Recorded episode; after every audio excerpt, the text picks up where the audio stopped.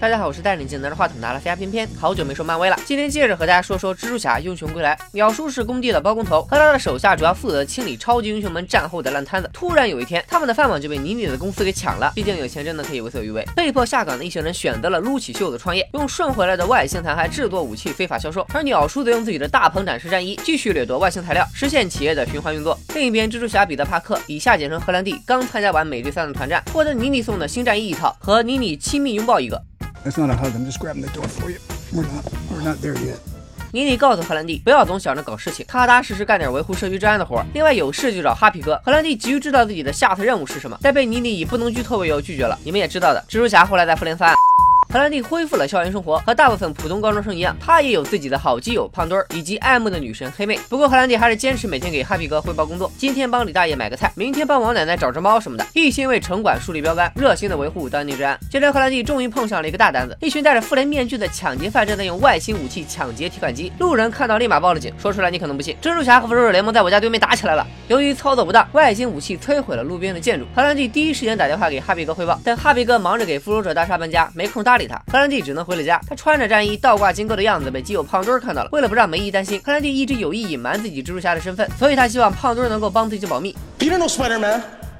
这位同学可能喜欢吃鱼，特别爱挑刺儿，非得让荷兰弟带蜘蛛侠一起参加 party，坐等荷兰弟出丑。荷兰弟当然不带怕的，就在他准备变装蜘蛛侠出现在大家面前的时候，远处出现了蓝色的动感光波，荷兰弟火速赶往现场。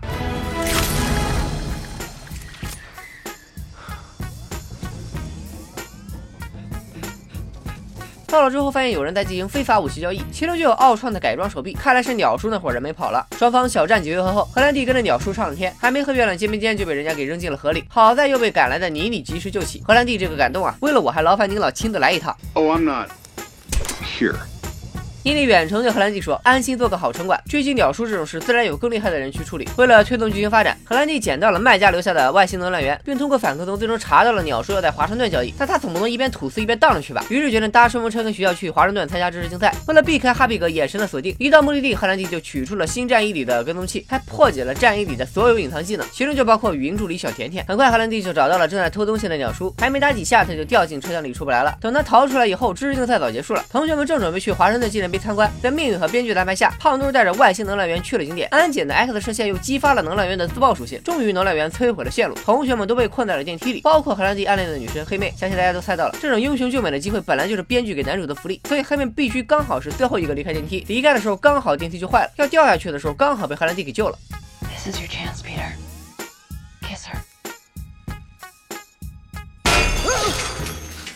被荷兰弟这么一搅和，鸟叔错失了一笔好买卖，眼看马上就要发不出工资了，所以鸟叔决定干掉蜘蛛侠。另一边，荷兰弟也准备继续证明自己，趁热打铁，端了鸟叔的鸟窝。他根据其中一个买家提供的信息，来到了鸟叔要交易的轮船上。鸟叔蓦然回首，发现蜘蛛侠就在前方船头处，得来还真是全不费功夫。他赶紧变了一身鸟人装，只为了和蜘蛛侠正面刚。但很快，装有外星能源的武器就被荷兰弟给射到了地上。万万没想到，武器失控，把轮船切成了两半。鸟叔心想，这要是责任落实到人，自己还不得赔大发了？麻溜的就和手下自由飞翔，逃之夭夭了。荷兰弟用蜘蛛丝把两半轮船缝。了起来，但生活经验告诉我们，缝当然比不上焊来的结实。要说电焊技术哪家强，那还得是咱们钢铁侠妮妮啊！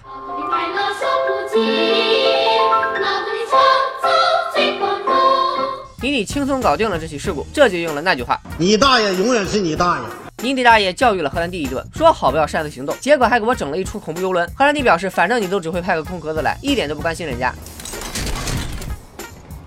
妮妮说自己早就安排了 FBI 来处理，结果被荷兰弟给搅黄了，所以他决定把荷兰弟的战衣永久收回，顺便立了个 flag，如果没有装备，荷兰弟就变成弱鸡，那他就不配拥有那套战衣。哎呀我去，今天怎么老押韵啊？很快荷兰弟又一次回归了校园生活，他向黑妹表了白，并邀请对方一起在开销舞会上舞出奇迹，舞动人生。结果当天晚上，荷兰弟就发现黑妹他爸居然就是鸟叔，他打死也没想到黑妹居然是个混血。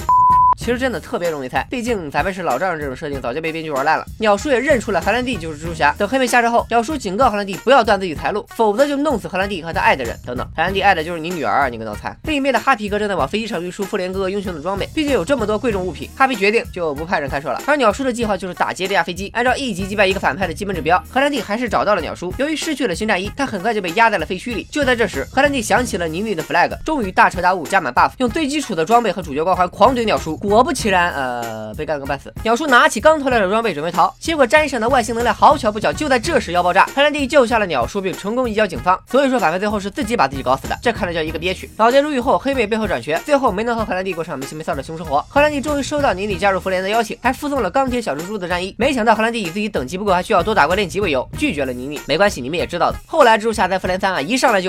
眼看着准备好的发布会泡汤了，妮妮也不能让记者们白来一趟，干脆跟小辣椒求婚得了。而哈比哥也说，这枚戒指他从零八年开始就随身带着。二零零八年钢铁侠第一部上映，从此开启漫威宇宙十年辉煌。导演正是哈比哥的扮演者乔恩·费如。彩蛋里有人在监狱向鸟叔打听蜘蛛侠，这个人就是漫画里的反派蝎子人。另外，鸟叔也就是秃鹫，在漫画中加入了专门和蜘蛛侠作对的反派组织——邪恶六人组，成员还包括章鱼博士、猎人克莱文、神秘客、电王和杀人。所以你们放心吧，蜘蛛侠是肯定还会出续集的。虽然他在复联三里被灭霸给。